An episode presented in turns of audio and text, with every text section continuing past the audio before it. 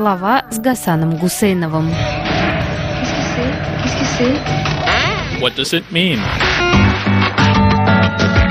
И что все это значит? Есть несколько коротких русских стихотворений, которые знает наизусть каждый более-менее образованный человек в этой стране. И не потому, что их было легко запомнить, а потому, что на всем протяжении жизни к ним то и дело обращаются и возвращаются с целью или без. Среди этих коротких стихотворений есть и довольно энигматичные. Хотя, может быть, самим поэтам они вовсе не нужны были как загадки. Может быть, скорее они возникли как спонтанные шуточные парадоксы, понятные только людям, знающим риторические фигуры. Например, в стихотворной шутке Федора Ивановича Тютчева «Умом Россию не понять, аршином общим не измерить, у ней особенная стать, в Россию можно только верить». Мы имеем дело не столько с противопоставлением, антитезой, понимания и основанного на измерении знания – вере, сколько с более сложной фигурой так называемого хиазма или ножниц. Когда четыре конца ножниц соединяются, они просто разрезают свой предмет так, что его уже невозможно соединить. Можно ли назвать существующим то, во что можно только верить? Собеседник, услышавший это стихотворение, проглотивший его, уже никогда не сможет смотреть на свой предмет как на целый и понятный, каким тот был до знакомства со стихотворением Тютчева. Такова ужасная ловушка гения. Многие люди буквально утонули в этой пустоте, в этом исчезновении объекта. И сейчас на наших глазах происходит новое исчезновение тютчевской России, теперь уже и географическое, а не только философское. Тогда, в 1866 году, Тютчевская Россия включала в себя и нынешнюю Украину, была совершенно немыслима без нынешней Украины. А всего полтораста лет спустя во главе того, что мнит себя все той же Россией, снова нарисовалось человеческое существо, словно напророченное современником Тютчева Пушкиным, даром что поэт имел в виду не будущего самозванца Вальдемара III, а своего натурального современника Александра I – властитель слабый и лукавый, плешивый щеголь, враг труда, нечаянно пригретый славой над нами царствовал тогда. Когда Путин в 2007 году на встрече с президентом Франции цитировал Тютчева, он произвел над ним цензурную манипуляцию, подменив, как теперь говорят, безлично-предикативное слово «можно», более присущим начальству безлично-предикативным словом «нужно». Но главный обман состоял в 2007 году даже не в этой подмене слова, а в том, что вместо той тютчевской России мир сегодня имеет дело со страной, уже разделенной на несколько государств. И самый большой, и самый агрессивный остаток этой старой России пытается на наших глазах загрызть, испепелить, заморозить другую часть той тютчевской, имперской, исторической России – поглотить ее любой ценой, в том числе ценой изгнания и гибели сотен тысяч людей. Вот почему лукавый и в самом деле требует верить, иначе у него никак не получится. Сейчас, 15 лет спустя, та часть исторической России, в которую по Тютчеву можно было только верить, в середине века XIX, это как раз Украина и есть. Весь цивилизованный мир, цивилизованный мир без кавычек, верит и надеется, что Украина отобьется от гальванизированного трупа ЧК НКВД. Ножницы истории уже разрезали эту ткань. Распалась старая империя, державшаяся на насилии, и попытки противостоять этому распаду добивают ее самый большой остаток. Не осталось никакой загадки. Кому-то это обидно ведь, сколько жизней уносят бессмысленные попытки остановить очевидное всем, кроме нечаянно пригретой славой нечистой силы.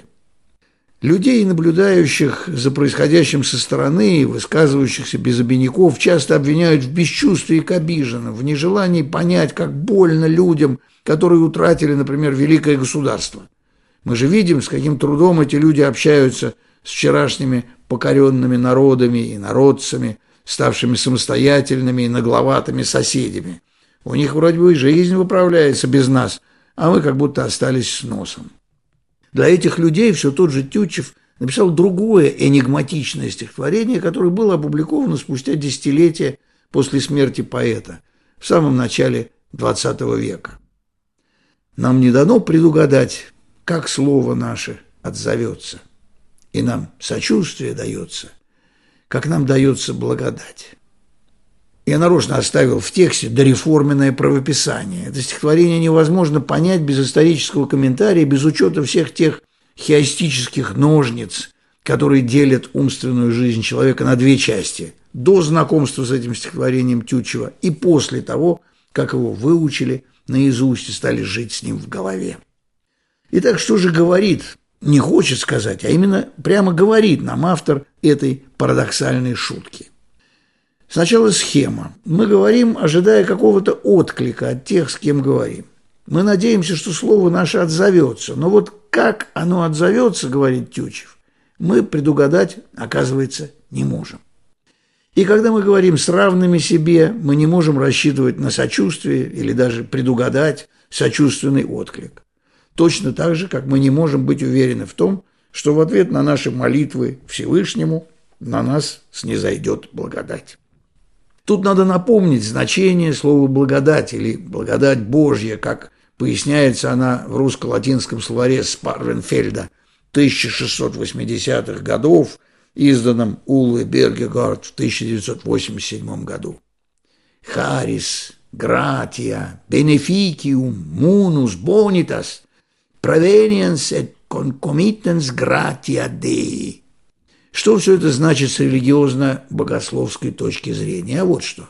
Ты можешь молиться хоть каждый день, хоть каждый час – но так никогда и не дождаться этой самой благодати. Потому что слово наше – это только слово, и на него принимающая твои молитвы инстанция вовсе не обязана отзываться. Точно так же, как нечего ждать сочувствия от людей.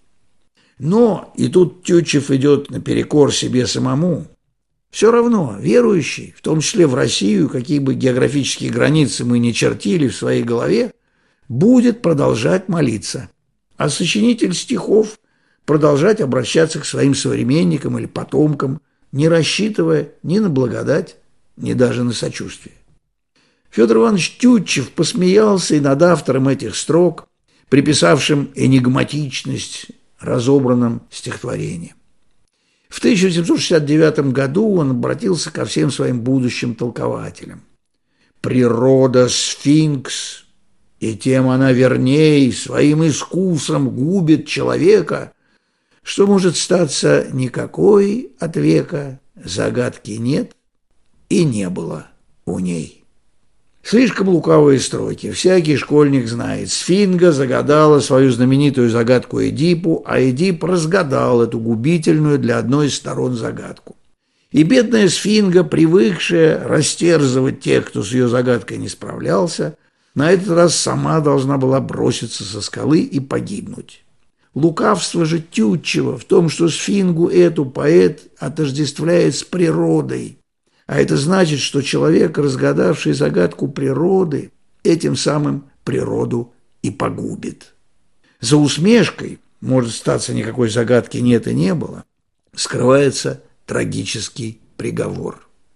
И никакого расчета на сочувствие.